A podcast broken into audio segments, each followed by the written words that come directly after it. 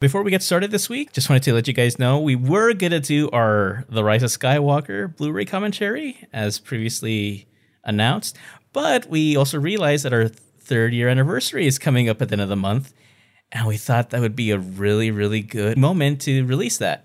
So we're putting that off for a couple of weeks, just to coincide with the anniversary. Really cool way to celebrate. And also, uh, if you've been enjoying the podcast, if you've been listening during this whole pandemic thing, if you wouldn't mind, you know, going on to Apple Podcasts and leaving us a nice little review and rating, we'd really appreciate it. It would make us feel happy. And uh, yeah, so enjoy the show.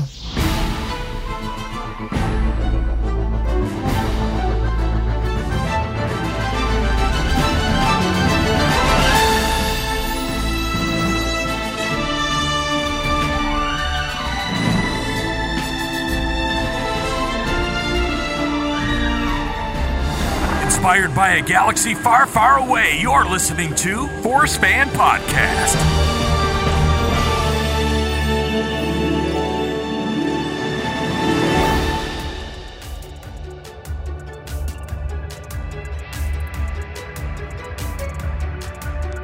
How are you surviving the pandemic, Adrian? That maybe that's too too real, too real. Uh, how I, is how is? I've been watching and reading a lot of Stephen King. All right. So that's yeah. how you're surviving life in quarantine. It's, it's oddly good, very good. Relatable right now. How about you? Um, I'm mostly, mostly sane. Maybe.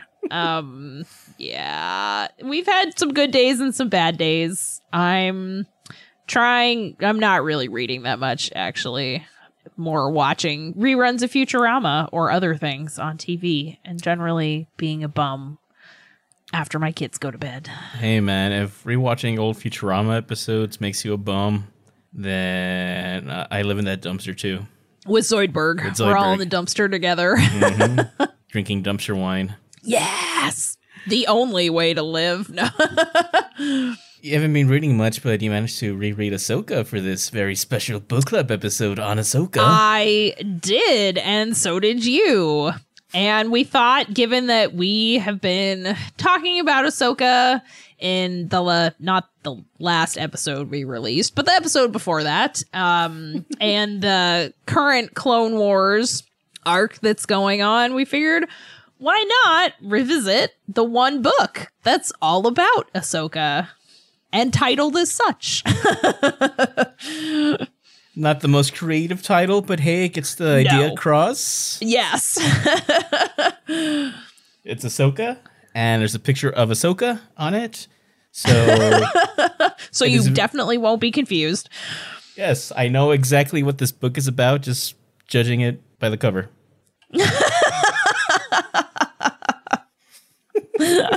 See what you did there. Oh, that was well. Funny. This book, it, uh, yeah, and this book was actually released in two thousand sixteen. Yes, which I think we talked about. So it's yes. four years old at this point, but we have not previously talked about this book on the podcast, and now seemed like a good time to do that. There are some flashbacks in this book to the Siege of Mandalore, Plot which holes. We'll soon get to see. So, yeah. And I was actually happy to go back and reread this book because it's been a while since I've read it. Um, I read it when it first came out in October of two thousand sixteen. It took me a day. And it took then you I a haven't, day. Yes. Yeah. I read it in a day. Good Lord, and lady. And I, well, to be fair, it's a young adult book. It's from the Disney Lucasfilm publishing imprint, so which tends to be more um, Y A focused. Um, so it's definitely it's a it's a pretty quick read. It's not a huge book. So, yeah, it took me a day when I initially read it. And then I don't actually think I've revisited revisited it since. So it was nice to go back and do that, because I had definitely forgotten some things. There had there was some things that stuck out that I remembered, but there was also, you know, kind of little bits of the plot that I had forgotten. So it was nice to I come back and revisit it again. Major beats, pretty much. But yeah, a lot of, I totally forgot uh, Obi-Wan made an appearance in this book. Yes. Yeah, I totally forgot about that too. So what's what's interesting and kind of fun about the way that Ahsoka is written is we get these little interludes, which are not uncommon. I mean, Chuck Wendig did those in the Aftermath series as well, from different points of view. Some of these are, most of these are from Ahsoka's, but yes, I'd totally forgotten about the Obi-Wan interlude. I uh, I did the audiobook uh, for the second uh, uh, revisit, for the revisit of the book. Yes. And Ashley's Obi-Wan, Ashley Eckstein does the audiobook version, and her Obi-Wan made me chuckle a bit. Oh, yeah? Yeah.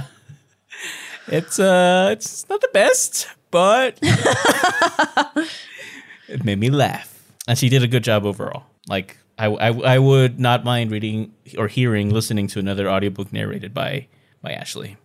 Well, I always kind of wondered with this book if they were ever going to... kind of how E K. Johnston is doing a series of Padme books now. When this book initially was released, I was kind of wondering if they were going to do the same thing with Ahsoka, because this is set early enough in her story, kind of between Revenge of the Sith and not kind of between Revenge of the Sith and Rebels. Mm-hmm. There's a large enough time period where there could be a couple of books set in that. But maybe they're not quite ready to explore that yet. I, I, based on, okay, based on, you know, what this book covers, the, it's a good year. It takes, it starts off a year after uh, Order sixty-six. Mm-hmm. And it takes place over the course of a couple of months to, and like another year, I think, give or take. At give least, or, yeah, give or give take, or take right? Yeah.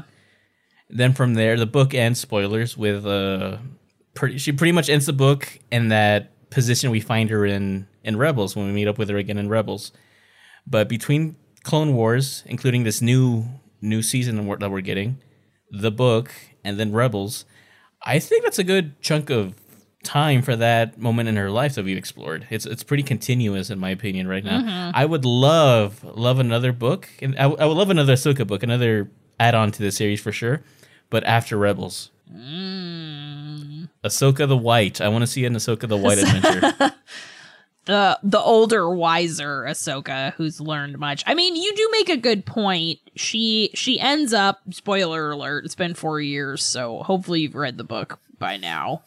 um, if you're listening to this podcast. But, but yeah, she ends up taking the mantle of Fulcrum as the book ends. And I mean, you do have a good point. There's probably not very much from her point of view that we need to know in between where this book ends and Rebels.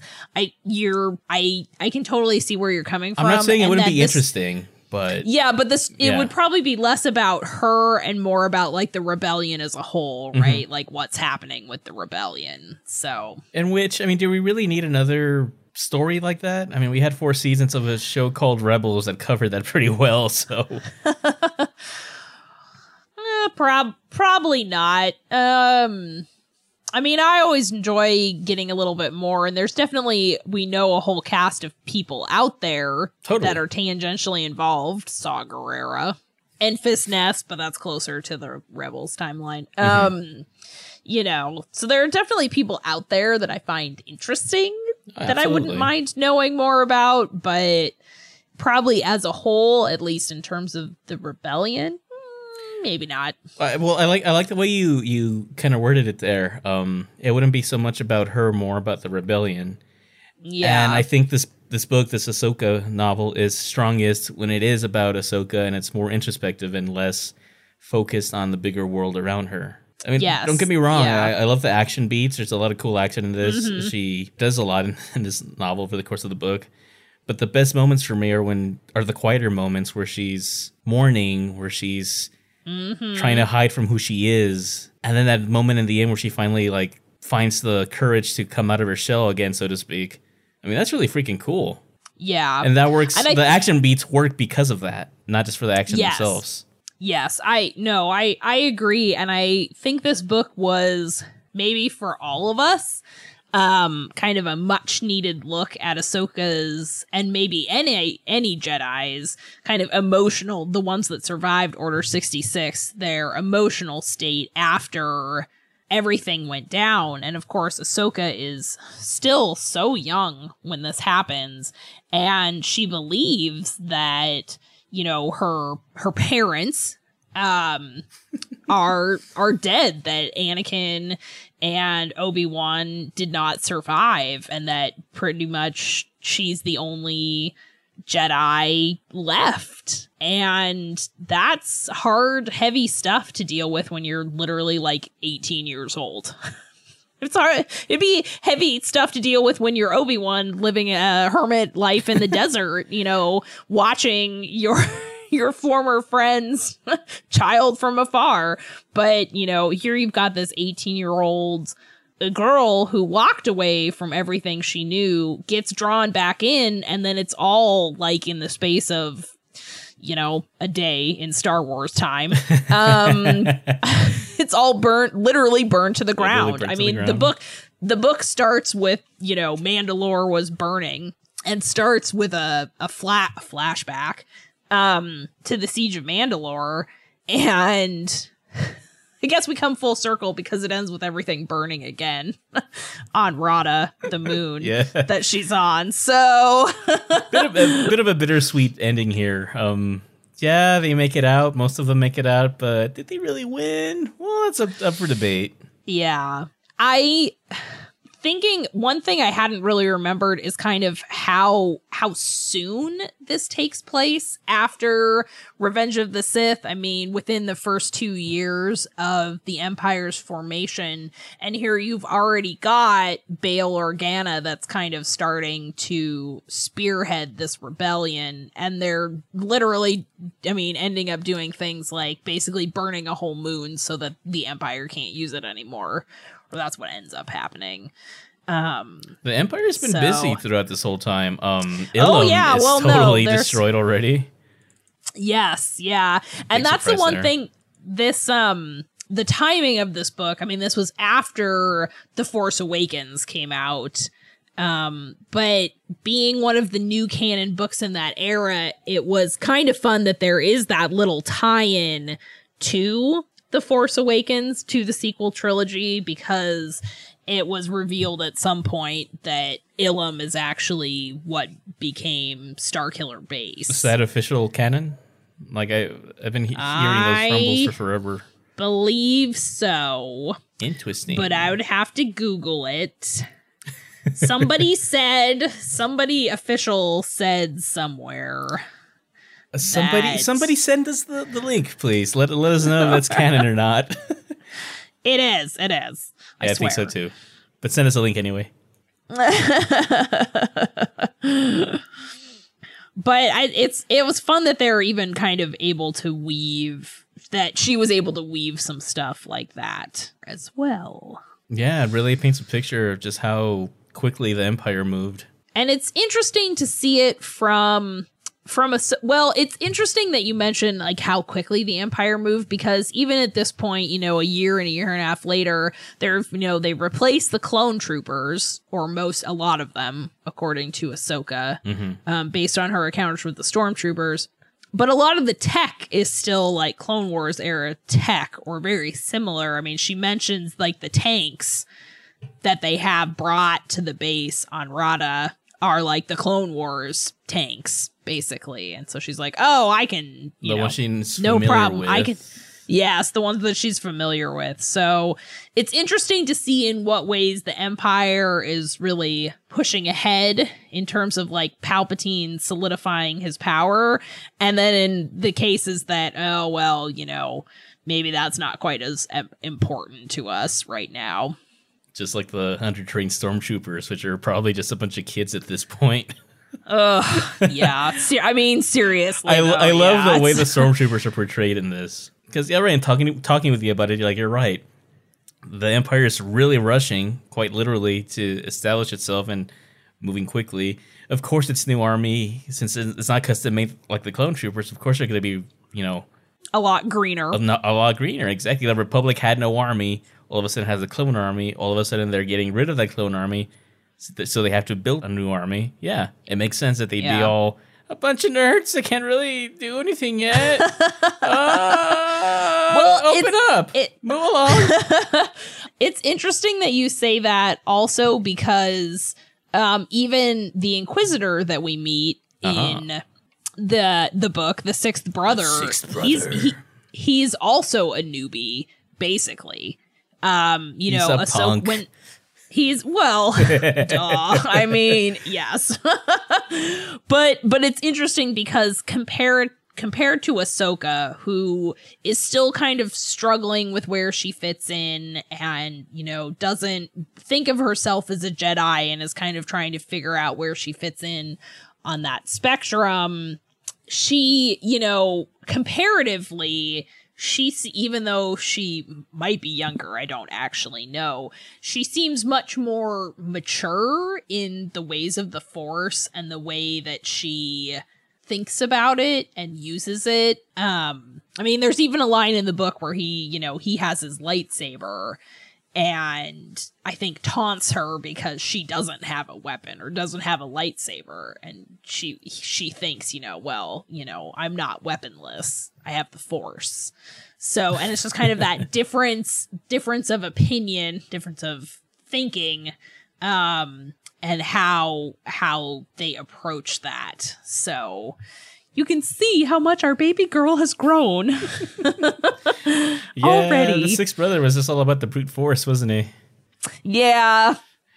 He was a little bit thin as far as characters went. Um, uh, well, he, most of them were, I think, in this book. Uh, yeah, I mean, as of in terms of villain, there's not really. It's kind of the Empire overall is the villain, and like there are a couple of named characters that kind of focus that. You've got, you know, the the bureaucrat who like was a smuggler ish, kind of, sort of skirting the law, who's now working, quote unquote, for the Empire. Yeah, J- Jenith uh, Pilar, Pilar. Y- yeah, and he punk just. Yeah, he's just kind of like a punk, and he gets out of there really quickly. He, he does. doesn't really act. He doesn't actually really do that much. He just kind of really, points him in the right of, direction, and then yeah. bye-bye. And and then you've got the Sixth Brother, who is more there to serve the plot in terms of Ahsoka getting her lightsabers back than really presenting much of an obstacle. I think he was meant to represent like a dark mirror almost mm. to, to Ahsoka, so to speak. Well, that could kind of play off what I was saying before, right? Right. Like where that where they are in their respective journeys, and but th- that just was not explored to any real degree here. It's just like, oh no, uh, I I'm gonna get there before the other Inquisitors get there. I'll be able to take care of her easily. She doesn't even have lightsabers. And, and, then, and then, then Vader will notice me and give me a sticker. Yeah, yeah, you know, it's, it was just a lot of a lot of that. Not so much what's going on on the inside. Which I mean, you're, like you're saying, it's it's works to serve the plot to get Ahsoka moving. Mm-hmm. As far as far as a compelling villain, compelling character, it does not. Oh no, no, yeah. Although she does do that really cool move where she like reaches into his spinning lightsaber right. to crack it. And correct me if I'm wrong, did somebody do that in Rebels? Did she do that in Rebels? Did we see that? She or does Ezra that. Or Kanan in Twilight of the Apprentice or one of those episodes? She turns Seventh Sister, right? From Rebels? Yes. She she yes. Does, she turns off the Seventh Sister's saber. Like she reaches out and turns it off, I remember, if I remember mm. correctly. Okay. And Kanan, when he's fighting the Grand Inquisitor, okay, it's been a while, but I think he puts both his saber and Ezra's into the middle and then slices it. Yes. Okay. I, that's what I must be thinking of because I literally just watched those episodes like last week, and I think that's what I'm remembering. Right. I'm so sure. What this tells me is that the Inquisitor lightsabers, the helicopter sabers, are really stupid as far as design goes and in-universe and goes. And they should have figured that out like two years after the Inquisitors were created. But no, they just nope. kept using them because they look cool. I guess. Yeah. Besides the point, yeah, he he acted just as a little little thing there, and as a way to, for her to get her sabers, like he said. But they know she exists. They know there's other Force users out there now. Confirmed. The Empire, I mean. What do you think happened to the little Fardi girl who was displaying all these Force abilities? Yeah, I assume she was a smart cookie. Did she grow up to be a quote-unquote mechanic? Did she not?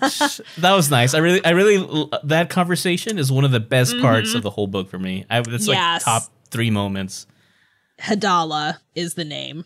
Um, yeah, her, her kind of gut instinct feel, certainly something that if she honed it would serve her family very well in their line of work. And honestly, rereading this book, it does kind of like we, I don't know if they said how old Hadala was, but, you know, it's, it's clear the family is kind of, you know, they've got these smuggling operations that they're doing. And so part of me wonders, like, as we get got into Rebels and the rebellion as a whole, like, did the Fardi family kind of come in and help with that a little? Did Hadala eventually find her way to that? What are they doing right now? Did they all end up in jail or dead? That would be sad. They all Sorry. They, they all died shortly after the book ended. Womp womp. Well, that would be horribly sad. I hope not. Since or, we don't know, I can headcanon that eventually some of those sisters, because there were a lot of them, found their way to the rebellion and might have been acting for Bail Organa and Fulcrum. She, uh, she was helping uh, Luke Skywalker establish that Jedi temple of his, and then she died. Thanks, Adrian. Hey, come on. I, I'm twisting the knife. You're into this stuff. Yeah, I know. Only when Dave Filoni does it. Freaking weirdo. Let's get it, Let's get How it do you straight. Feel about the other uh, characters in here from the Rada, the Rada peeps? Katie, I liked sister. them. I liked them. Um, again... you know, maybe a little bit on the thin side in terms of characterization. But, mm-hmm. you know, it was, I, I liked that Ahsoka was able to kind of have a friend um, slash partner in crime for a little bit. Well, maybe not so much partner in crime, but, they, you know, there's like someone that was close to her own age, um and they had somewhat similar experiences in a sense, um so you know I think it's good for Ahsoka to have have that friend. So I liked I liked there was kind of, you know, all these background characters, and while they're not super fleshed out, you know, they kind of help populate the world, obviously, a little bit. Would it have been nice to have a, a little more depth? I mean, yes, but it's also a young adult novel, so not totally expected. Um, but but for the most part, even the even the uh, Tabola or Tabolo. I can't remember any of their names. This is really terrible. Um, who ends the drunkard the who drunkard, ends up getting yeah. shot by the Empire? Like even that, you you know, that's kind of like one of those oh crap, like it's getting real. You can't. Just... I like how the most unlikable local is the one that dies first. Yeah, yeah. Usually it's like the nice guy, right? Right. So the, the nice that old man nice... that's standing up to the bullies, something like mm-hmm. that. No, it's the drunkard who's ranting drunkenly that then gets shot, which is still horrifying. Yeah. And and I think it's a well-crafted, like that scene as a whole is definitely very well-crafted. And you're like, oh, damn. I think from that whole crowd of characters, my favorite would have to be Miara, because she's the one that got the most... interesting type of the closest thing to development. Mm-hmm. Yes, no, you're definitely right, because she's much younger and she kind of goes through this very intense learning arc as everything kind of falls apart around her. I love the way you describe her being a survivor of a massacre as a learning arc. That is fantastic. Ugh, well, she saw, she saw her friend's body cut in half. It's a growing experience. Yeah. Uh, yeah. That was, that was well, pretty intense. Star Wars. That was yeah. pretty intense. That's another section of the book I liked, just because of the tough love in that situation. They they stun her, so she's quote unquote safe. She wakes up. Everybody's dead. It's dead. Yeah. So and she she's lives like, what, by herself. Like fourteen or something? Yeah, she is fourteen very... or fifteen. I mean, she's literally like Ahsoka's age at the beginning of the Clone Wars. Except and she hasn't been this... a youngling, so she has Well, like... yes, yeah, no, she has none of the same kind of basis for experience. And yeah, she has to wake up really stuff. quickly. Yeah. I mean, that whole that whole arc of Ahsoka not revealing who she is because she wants to keep herself and keep the villagers safe. I mean, this is a two-way, a two-way street. So, by, but by not revealing what she knows or how she knows it, you know, then they've, you've kind of got these two parallel plans that end up then endangering everybody. Mm-hmm. And then she's kind of forced to throw herself out there. And Miara, as part of that, learns really quickly, like, well, maybe this wasn't such a great idea. You know, and I was doing some quick, uh, ref- I was refreshing myself real quick before this this podcast. I finished reading it again, like, a week or two ago, two weeks ago. So I was just giving myself a quick little uh, refresh. And I came across that, and I totally forgot about this, she's in From a Certain Point of View. She's in one of the short stories, the one on... on The, the throne room ceremony. Yes, you're right. Oh my gosh. How did I totally forget about? Now I'm going to have to pull up From a Certain Point um, of View and read it. From a Certain Point of View and read that story. Well, because, I mean, at the end of this book, she's super interested and wants to be a pilot, right? And she, you know, is thinks that's really, really interesting, despite the inherent danger. After an A-wing pilot like blows up blows in front up, of right. her, really terrified. really, uh, lot, really, lot, a lot of quote unquote growing moments growing for this poor girl. Yes. Hey, this is Star Wars. The fastest way for you to grow up is to be in war. Uh, yeah, all war all the time. I mean, that's why it's Star Wars, right? But uh, Star Wars. But I, I, I love. I, I remember that fact, and I'm like, that makes sense. I, I, I love that because the the novel ends with all the refugees being transported to Alderaan to be set somewhere else. You know, to find new, to be farmers. It's it's implied that they're going to be farmers, but obviously some of them, yes, like no, we want to get involved.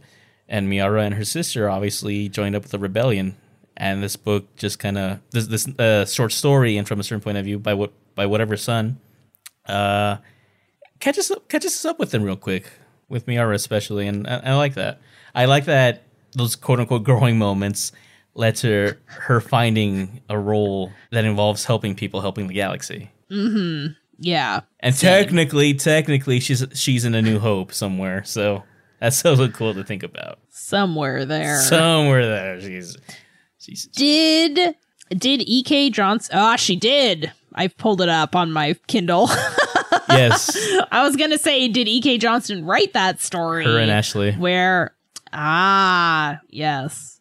It now makes it's sense. All making sense. Yes, everything makes sense now.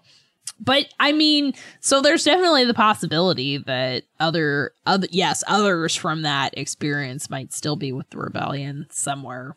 But that's also kind of nice because given that she kind of has the most arc, Miara has the most arc in this story, that we actually get a little bit of, if you read the book, um, that you get a little bit of that closure, or see, you know, are able to see a little bit more where she ends up.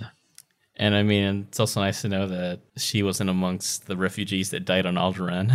Oh, God. oh, oh man, Adrian, wow. I didn't even like think of that, but yeah, all those farmers thought they had it easy. It's like, yeah, okay, God, we're gonna be farmers damn, in Alderaan now. Man, nope. Yeah, nineteen years later, the whole planet's blown up. Shit. Well, womp womp. Can, I'm so gonna twist a knife. I'm, I'm here. I got the knife in my hand. Oh, I'm gonna twist it. Yes. Ow. I hadn't even thought about that, but you're right. So thank you, thank you for that. Thank for thank you for emotionally compromising yeah, me. Well, when I was reading the book again, when I was finishing it, and like, oh yeah, well, we'll find roles for them on Alderaan. Don't worry, they'll be they'll be good. I'm just going, ooh, you know, like, okay. It was so in the moment, I wasn't thinking ahead to the fact that yeah, it's gonna get blown to bits. Again, bittersweet finale. Yeah, the Empire has its revenge in the end. So. Uh, one uh, one other thing I wanted to bring up uh, in revisiting this book, it's interesting to see her go through a journey like this, and then mm-hmm. seeing her go through basically that same journey, chronologically speaking, beforehand in season seven of the Clone Wars. Yeah, she she's doing the same thing. She she's hiding who she really is. She she mm-hmm. kept her name. Yeah, my name is Ahsoka. She's not Ashley yet, but it's basically the same type of mentality. I gotta keep all this hidden from everybody. Mm-hmm. I can't, I gotta keep moving, you know, you know, all that good stuff that she does in this book. She's done before in the Clone Wars. That's what we're seeing now. Yes, that's true. And then according to like what we're expecting from the siege, she gets thrown back into it just to be kicked out again, just to get thrown back into it with the, re- with the rebellion. Life is a series of cycles, Adrian. It's poetry. It, it rhymes. It's it, yeah. Well, and it, it's interesting that you bring that up, given that so this book came out in two thousand sixteen, and now we're getting this Clone Wars arc, and they changed Ahsoka's kind of underworld arc. It was initially there was going to be like a love interest, right? Mm-hmm. And now they've changed it to the Martez sisters, so you've even got another pair of sisters that mm-hmm. Ahsoka is helping that mirrors that even more. I mean, chronologically, I guess it technically happens before the book, but um, but in our yeah. real world, but in our real world, yeah. But that that's interesting that then they made that change so that it's two sets of sisters now, very different sisters. Are they though? Yes. I mean, I would. I one, mean, one younger, they both naive, lost their parents. Yeah, one younger naive sister, an older sister well. that's very protective of that younger naive sister.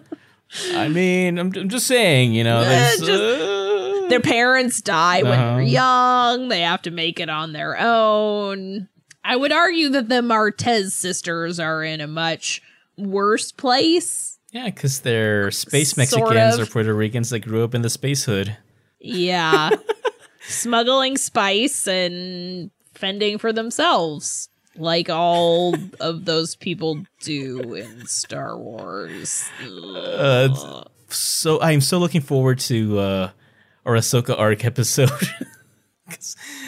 been, oh, yeah, it's going to be lit, man. If you've been reading her afterwards, you know we got thoughts. I'm enjoying what it's doing for Ahsoka, but...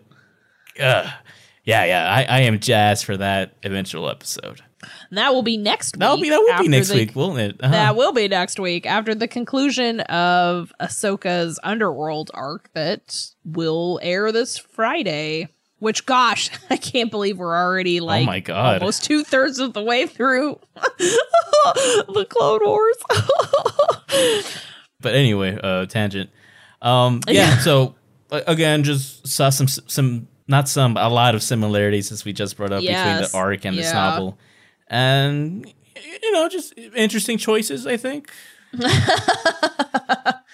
Lame that she goes through it twice, or lame that they're so similar? Yes. Yeah. I mean, I'm not...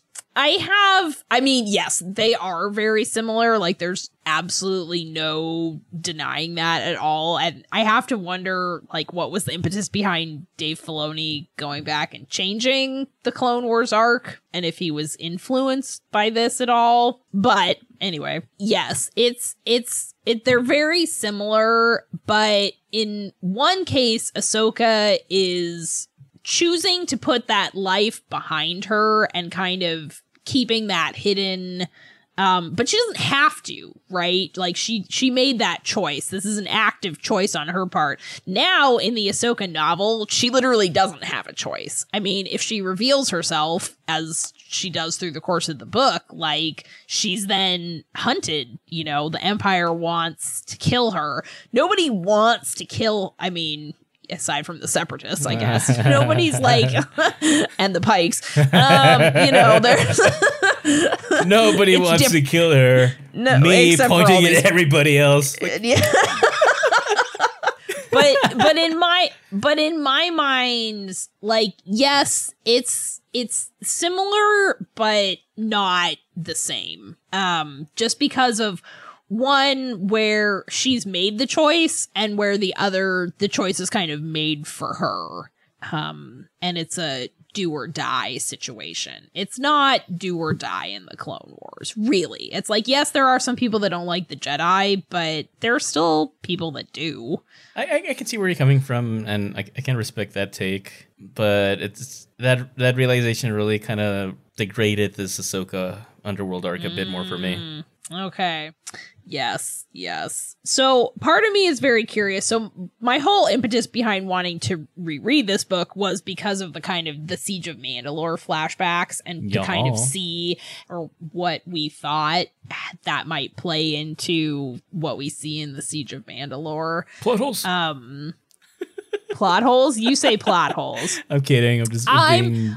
Well, I will I will admit that I was that person that pointed out that the lightsaber color in the the lightsaber color, yeah, is not yeah, so that's, that's, that, is, that is not a plot hole, people, okay? It's an inconsistency.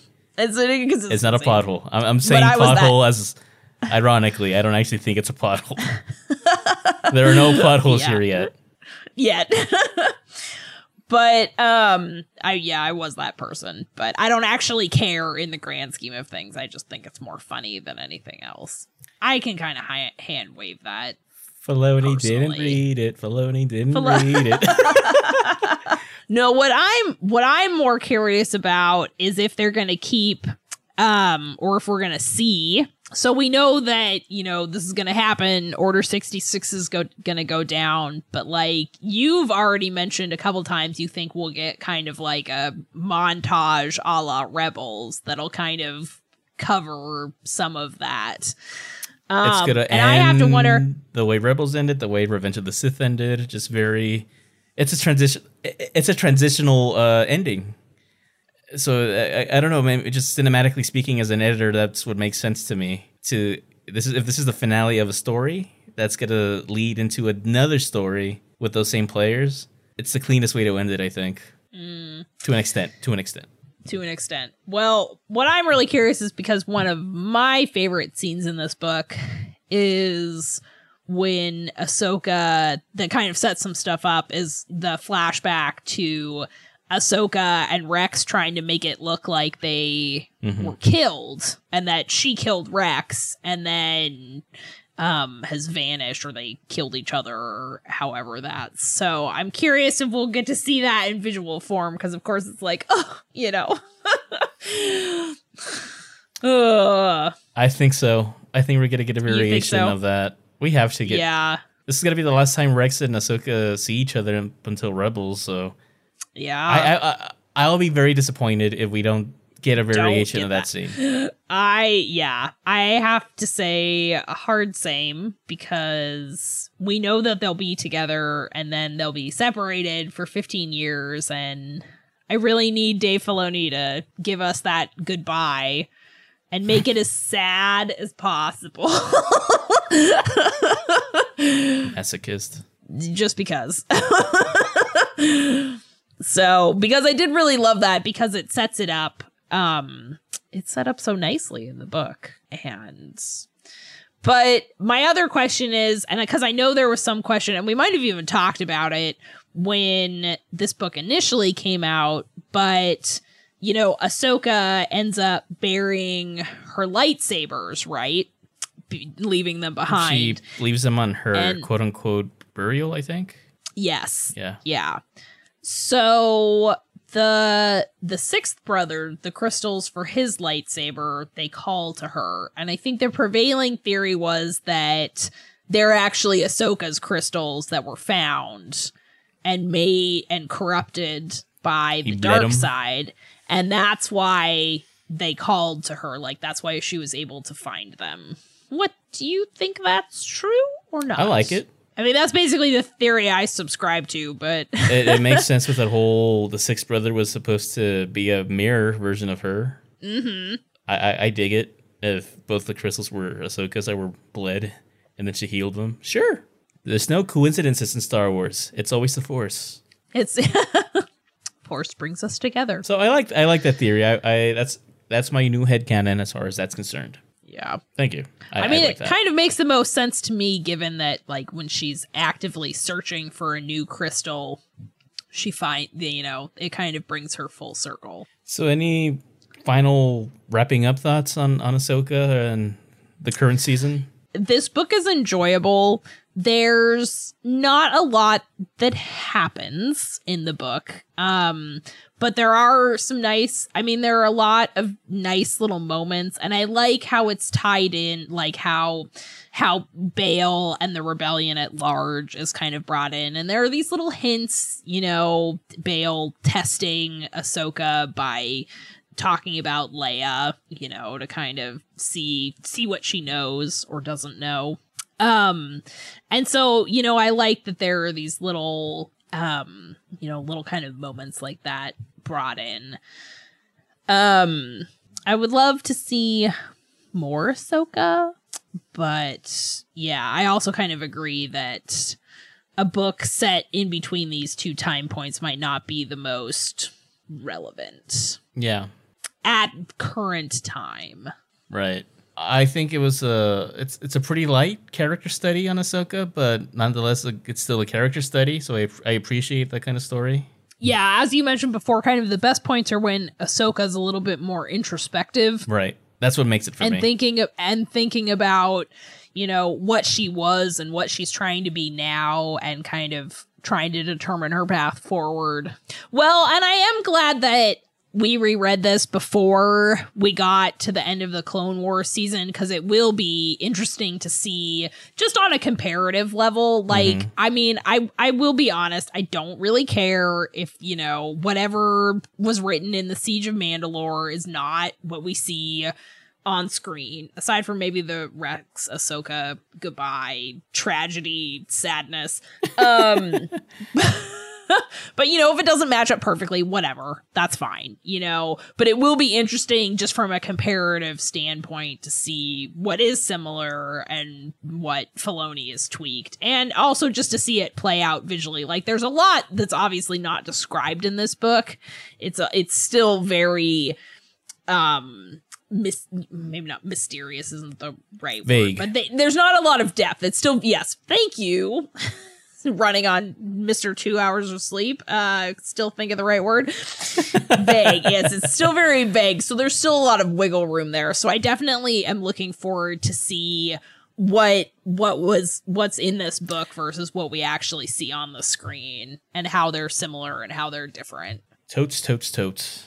Cool. So that about does it for today's book club episode. Um, I'm currently reading A New Dawn, which is uh, going back to what you yeah. said earlier about, uh, you know, a Jedi Padawan coming up of Order sixty-six and the repercussions. Mm-hmm. It's pretty, pretty good, uh, pretty, pretty good follow-up novel to to Ahsoka, I, I gotta say. Um, and I'm gonna I'm gonna read the Kanan comic too after that. So, woot woot, and I'm gonna reread all of these things, and of we'll do. Look, I told you to read A New Dawn, and you're liking it because it's great. Um, and I told you to read Tarkin, so, and... Which is... oh my god, yeah. So Adrian gets to read New Dawn, and he's having a great time. And meanwhile, I get Tarkin and the Empire. Actually, I do have to say this. I have no idea. This is going to be a tangent. I have no idea if we'll ever do a book club on Tarkin. Should we? It's okay if we don't. Let us know. No. You want us to do a book club? On, no, no, no, yeah. Cadre. Let, let us know if you want us to do a book let, club on Tarkin. Obviously, there's going to be an interesting back and forth here, just based on uh, this going on right now. But I, I do want to say, tangentially, that I think if I had tried to read Tarkin when it came out many years ago, I probably would have like thrown the book away or stopped reading it. Jeez. Um, I... Not, I'm figuratively, I don't throw books away. Um, but I have a much greater appreciation for kind of some of the little stuff that's in there now, having read and kind of dived into a bunch of the other new canon material, including the comics mm-hmm. and, and everything. So there's, There's a there's little things that I've picked up on or have been able to relate to something else that has me enjoying the novel, I think, more than I would have otherwise. So that's, that's a very, very fair assessment, and I agree with that completely. You know, it sounds like we should do a book club a on on, on the dude where's my car of the Star Wars universe. Uh, for real though. for real though. So you know, keep keep an ear for that. Um, yeah, but yeah, expect a new Dawn for sure. Definitely, maybe a Kanan book club, comic club. I don't know what to call it, and then possibly possibly Tarkin, because why not? We're re- we're reading it. Well, I read it. She's reading it. Why not? We're stuck inside. What else are we gonna do? Eat because we're bored. um. Yeah, so we hope you guys are doing all right uh, during this really, really rough period that everybody's going through. We hope you're mm-hmm. staying safe. We hope your loved ones are safe. Yeah, right now all we can do is just do what we can, and we can podcast, so we're going to keep on podcasting. Heck yeah. Because Star Wars is awesome, and Star Wars is good. uh, you can find us on Facebook, Twitter, and Instagram at Force Fan Podcast, and you can find me on Twitter and Instagram at Blue Lab Pro. You can find me on Twitter and Instagram at CatRay. And until next week when we talk about the Ahsoka stuff, may the Force be with you. And then some. From Blue Lab Productions, thanks for listening to Force Fan Podcast with Adrian, CatRay, and John. Edited and produced by Adrian Misa, with original music composed by Brooke Monroe and original art by Mitsu Overstreet. Please rate and review this show on Apple Podcasts, Spotify, Google Play, or wherever you listen to your podcasts. All rights reserved.